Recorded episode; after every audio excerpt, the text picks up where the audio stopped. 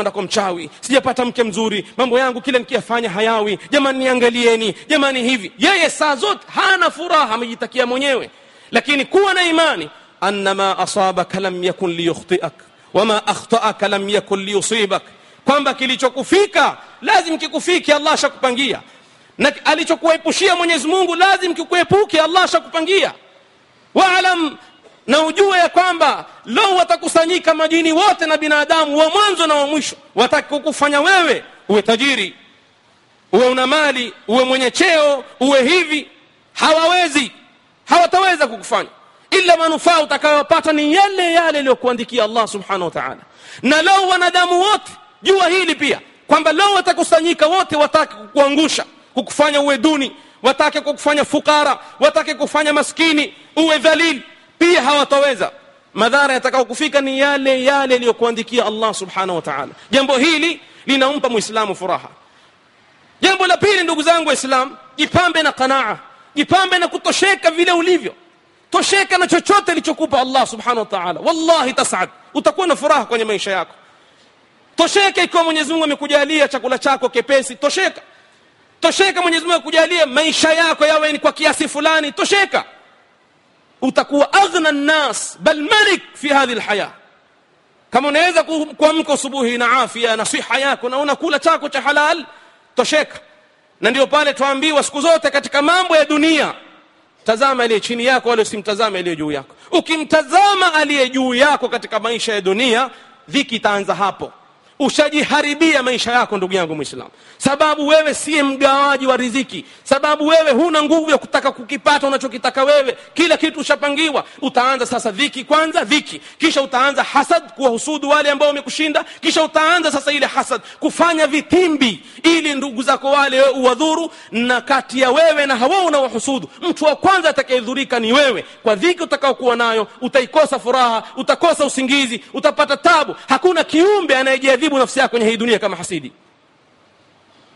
هي القناعة احفظها تكن ملكة لو لم تكن لك إلا راحة البدن وانظر لمن ملك الدنيا بأكملها بأكملها هل راح منها بغير القطن والكفن هي القناعة hifadhi qanaa tosheka manake shikamana na kutosheka kile alichokujalia allah utakuwa mfalme kwenye hii dunia hata kama huna chochote basi tu mwili wako mzuri alhamdulillah rahat albadan wandhur na utazame anayemiliki dunia yote. Siku ya kutoka duniani alitoka na nini? Zaidi ya sanda na pamba. Hiya alqanaa hili ni jambo la pili na jambo la tatu ndugu zangu ambalo linachangia saada ishi na watu vizuri. Akhi aziz huishi kwenye sayari nyingine wewe na majini ambao huwaoni au na malaika.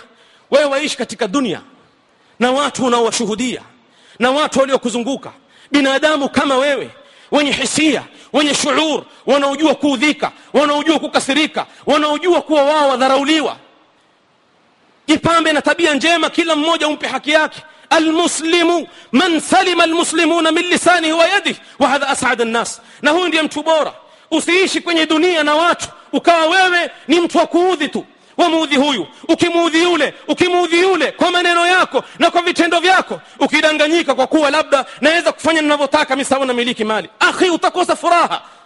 Hawa wanadamu wallahi ndio watakaotoka ushuhuda mbele ya allah subhanahu wa taala. Siku utakapokufa wewe kama wewe ni said au ni mwovu angalieni hadithi ya mtume sallallahu alayhi wasallam ilipopita jeneza ya mtu ambaye yuenda kuzikwa watu wakamtaja vizuri watu hawawezi kumtaja mtu vizuri kwa sababu ya swala zake. Abadan. Huwezi kujua mtu yuwa swali nyumbani haswali.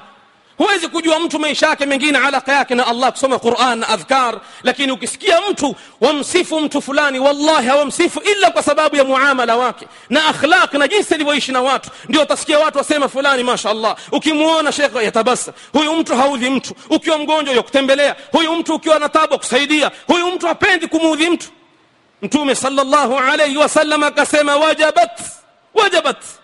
Amewajibika huyu. Kapita jeneza lingine watu wakamtaja vibaya. Na watu wakimtaja mtu vibaya watamtaja kwa ule muamala ulioshuhudia. Yeye ni kuudhi tu. Masaa ishirini na nne wallahi amekaa kama yeye kaumbwa kuudhi wanadamu. Hana habari. Watu walipokufa wanamtaja. Jeneza lile lilivyopita kutajwa vibaya mtume akasema wajabat masahaba wakataka kujua maana ya wajabat mbili hizi. Mtume akawaambia nyinyi ndio mashahidi wa mungu katika hii ardhi. Yule wa kwanza mlipotoka ushuhuda kuwa ni mwema wajabat kastahiki huyu kuingia janna. Na yule wa pili mlipotoka ushuhuda kuwa ni muovu wajabat kastahiki kuingia naru jahannam. Ndugu yangu mwislamu huwezi wewe ukaishi na watu kwa